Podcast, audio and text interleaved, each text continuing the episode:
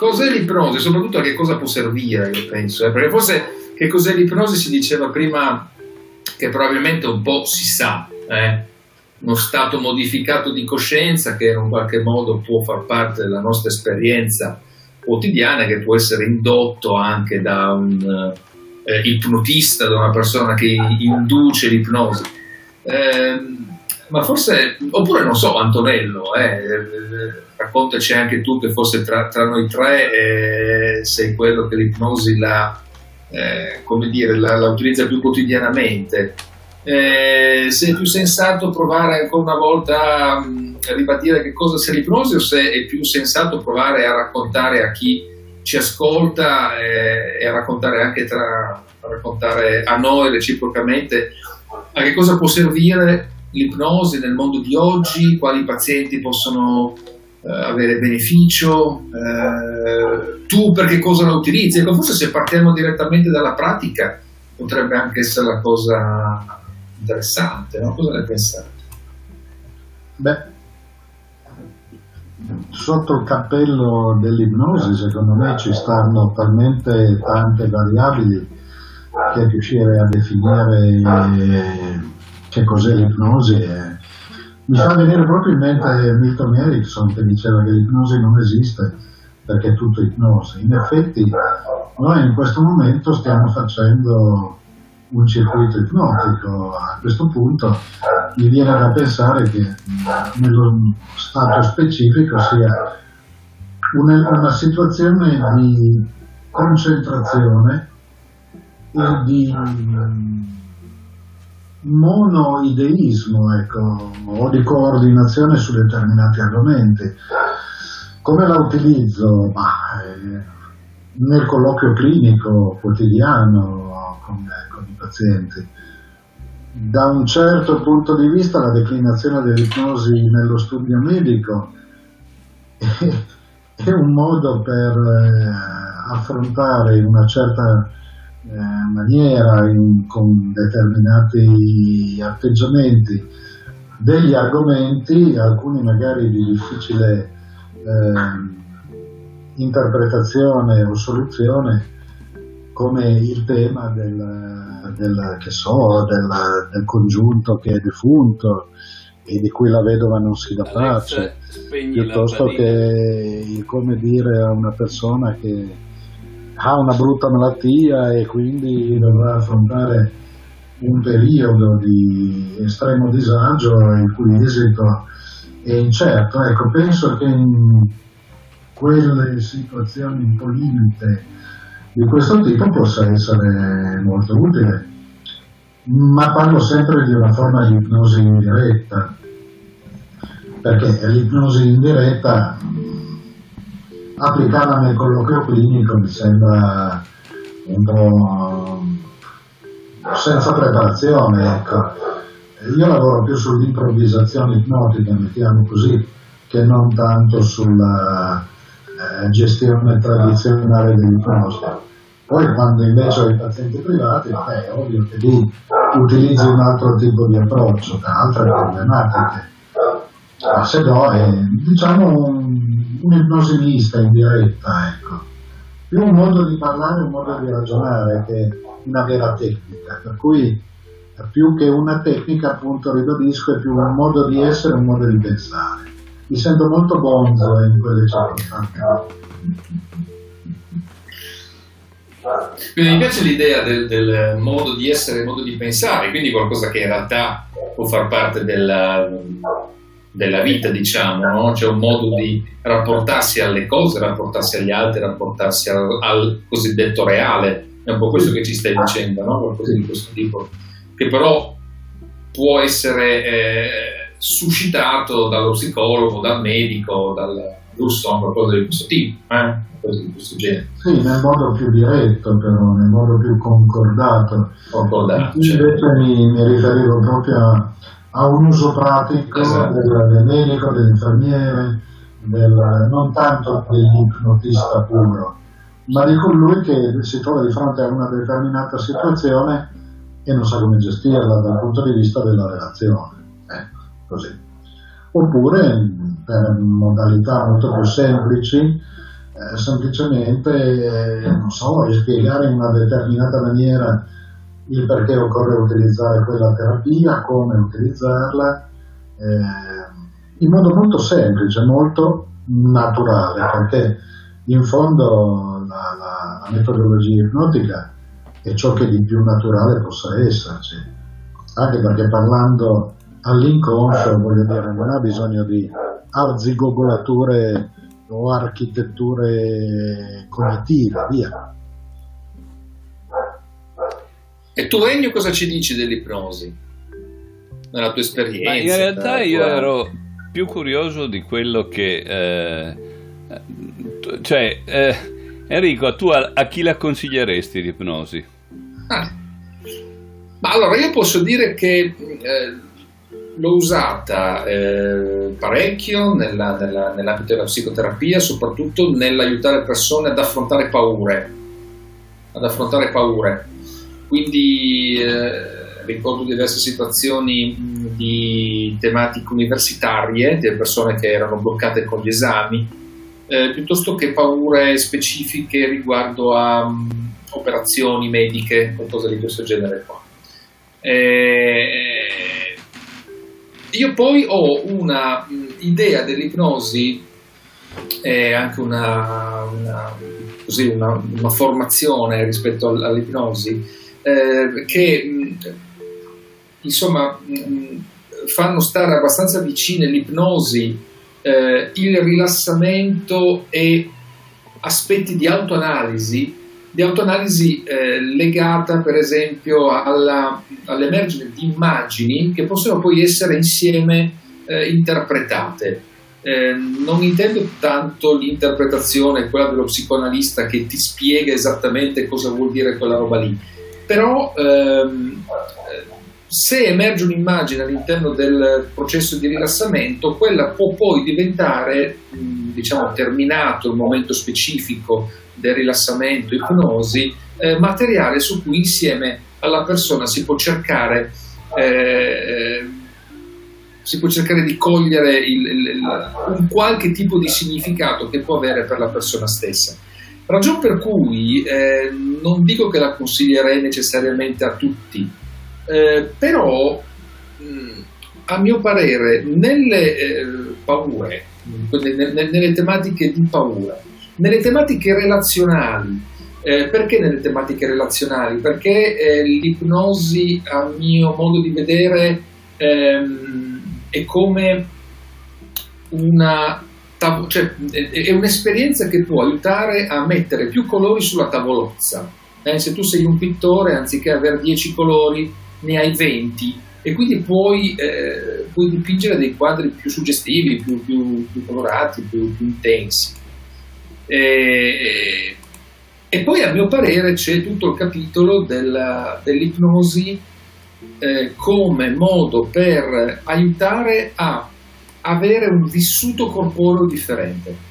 Avere un vissuto corporeo differente, tradotto vuol dire eh, laddove ci sono delle somatizzazioni eh, che riguardano tutto il tratto gastroenterico, quante volte i nostri pazienti ci raccontano per esempio di eh, un intestino irritabile, ehm, di un mal di stomaco che in un qualche modo eh, ha a che fare con il mondo delle relazioni, cioè consegue ad un problema relazionale, ad un problema lavorativo, eh, al sagrin direbbero no? I, i, i, piemontesi. Ecco, tutto laddove eh, il corpo partecipa all'aspetto emotivo, a mio parere l'ipnosi ci può stare bene. Eh, e quindi tutto laddove il, il, il disagio eh, vede nel corpo un protagonista. Io ho, ho quest'idea molto dell'ipnosi. Non so cosa ne pensate voi. Io... Datemi feedback. Mm, sono un pochettino... com'è che si dice?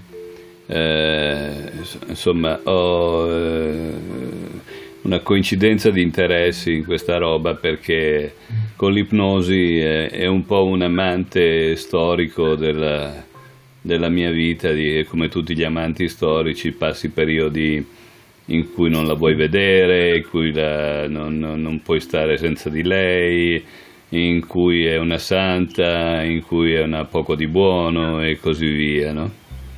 Eh, però la cosa che eh, mi sento un po' di dire che l'ipnosi è, è, è abbastanza la grande incompresa di tanti, di tanti racconti riguardo. T- tutti parlano di lei, ma nessuno sa che cosa sia veramente. Per esempio, si fa risalire l'ipnosi a un tizio che si chiamava Mesmer, ma lui ovviamente non ha mai parlato di ipnosi, anche perché il termine è nato, ma penso una centinaia d'anni dopo, dopo di lui, ecco. Eh, all'epoca lui lo chiamava magnetismo animale.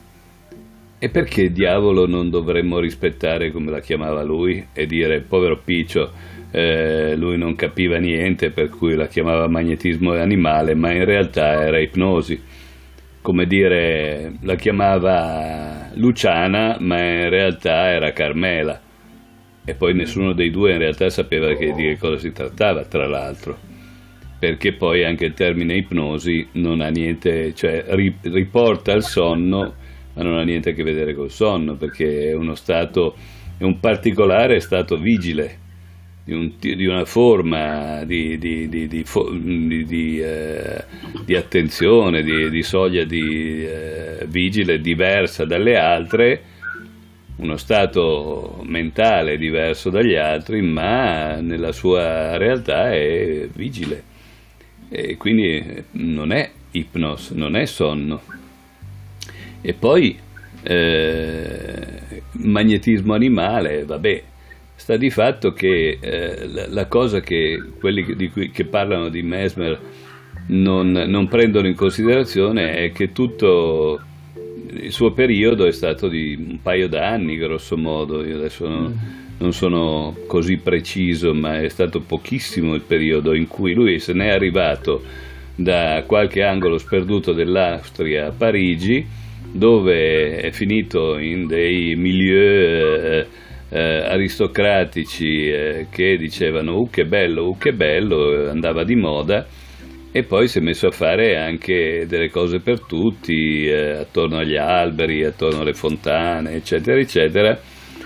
Ha visto che la roba eh, eh diventava più una cosa spettacolare, di moda e salvifica e via dicendo, e così come è comparso è sparito. Infatti nessuno sa niente di lui, mh, mm, salvo qualcuno che pare l'abbia visto parlare con gli uccelli un po' come San Francesco, eh, dalle parti di un lago austriaco dove si era ritirato lontano dai rumori della gente. E un'altra cosa che si sa poco è che la psicoterapia, cioè eh, è, una forma di ipnosi, non il contrario, l'ipnosi è una forma di psicoterapia, perché la parola psicoterapia nasce dalla scuola di Nantes dove esercitavano l'ipnosi e, eh, e quindi sostanzialmente Bernheim si è fatto il pensiero di dire l'ipnosi è una psicoterapia. Poi da lì si sono attaccati in tanti, a partire da Charcot, che ha insegnato, ma eh, Charcot eh, la considerava un grimaldello sostanzialmente, non era un esperto di ipnosi. Eh, ha detto, diceva, guardate che cosa succede se io prendo un isterico a quei tempi andava di moda, voi lo sapete che le psicopatologie sono questioni di moda e non di sostanza, perché eh, improvvisamente, cioè eh, all'inizio del secolo scorso, tra la fine e l'inizio del secolo scorso, andava per la maggiore l'ipnosi, da conver- l'isteria da conversione, e poi pff, è sparita. Oggi prendete la schizofrenia che andava di moda un po' di anni fa e non è che ne trovi tanti eh, e, e, e, tendono a chiamarli spesso in un altro nome, con altri nomi, quelli che prima chiamavano in un altro modo. Ma quando abbiamo a che fare con delle sindromi, e quindi non con eh, delle diagnosi materiali, ecco, ma con un complesso di situazioni, e puoi chiamare come ti pare, perché tanto tutto sommato è, è il signor dottor Batte la Pesca che ha detto questa è una sindrome del bacicalupo, ecco. Ma sostanzialmente all'epoca il buon Charcot aveva detto guardate se io fa, lo metto in ipnosi questo cosa succede? Ma non era insegnare l'ipnosi era far vedere come funzionava l'isteria. E c'erano due signori uno era Freud che per un po' l'ha praticata e si è fatto il pensiero io la faccio in una, in una maniera diversa e poi è diventata un'altra roba. E c'è Janet che non, che non se lo fila nessuno.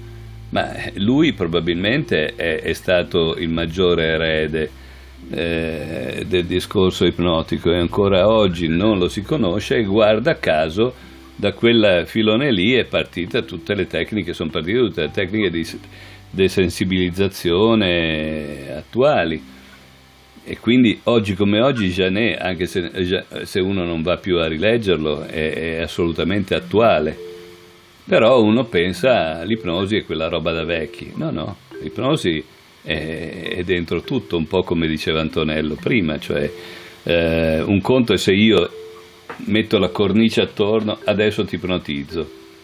Un conto è se io uso quello che, ho, che l'ipnosi, questa amante strana, come si diceva prima, mi ha insegnato e lo posso usare anche nella mia vita di tutti i giorni. Infatti non a caso una volta eh, mi, eh, si prenota una visita a uno e, e, scopro che è uno che voleva eh, imparare l'ipnosi per andare a rubare. Dice, ma è vero che si può far fare alla gente tutto quello che si vuole?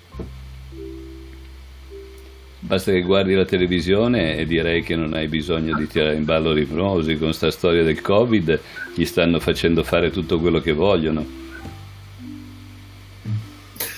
Allora, un primo dato quindi è che eh, eh l'ipnosi attiva Elio, eh? che è, beh, è, un argomento, è, un argomento, che ti appassiona, mi piace, mi piace tutto ciò. Eh, ecco, tutto ciò. Una, Ma, posso, eh, pensavo... Enrico, voglio fare solo una distinzione, poi sto zitto. Sì. Sì, sì, sì. Eh, chiariamoci, si parla di trans o si parla di ipnosi?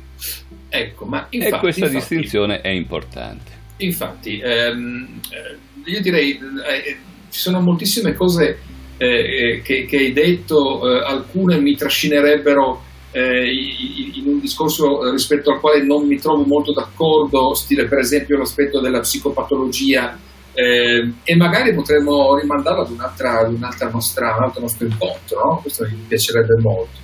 Eh, e, e, invece ci sono altre cose che, che, che, mi attraggono moltissimo, stile quest'ultima che hai detto che ci, mi pare, riporta a quello che dicevi prima, cioè l'ipnosi. Eh, tutti ne parlano, però nessuno sa effettivamente che cosa essa sia. No? Quindi adesso, connesso a questo, dicevi, dobbiamo parlare di ipnosi, dobbiamo parlare di trance eh, che è qualcosa probabilmente eh, è, è, una distinzione importante per poter... Importante. Eh, Antonello, cosa dici? Ma, ehm, a me mentre parlavate è venuto in mente anche un altro tipo di distinzione un po' paradossale, cioè ma esiste l'ipnosi o esistono gli ipnotisti? perché anche questa è una distinzione non da poco, eh, perché Sicuramente lo stato di trance va bene quando eh, concordiamo un determinato tipo di intervento terapeutico, ma in fondo eh, l'ipnosi, come diceva giustamente Ennio, è quotidiana. Mm.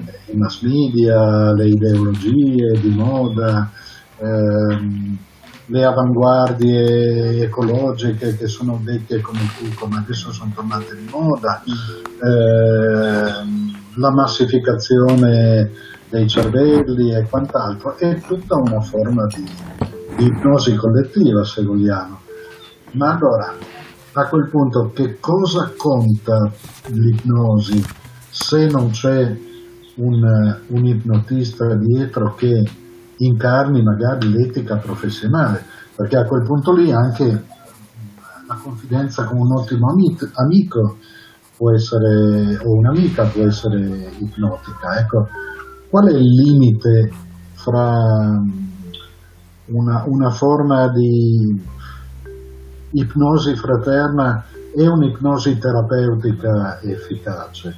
Cioè per, affinché sia efficace bisogna scendere a livello di trance oppure basta tenersi eh, sulla superficie e, e, lavorare sulla relazione che si è creata con il, la persona che hai davanti per poter essere efficace. E torniamo un po' come prima. Ma allora conta la tecnica o conta chi la esegue?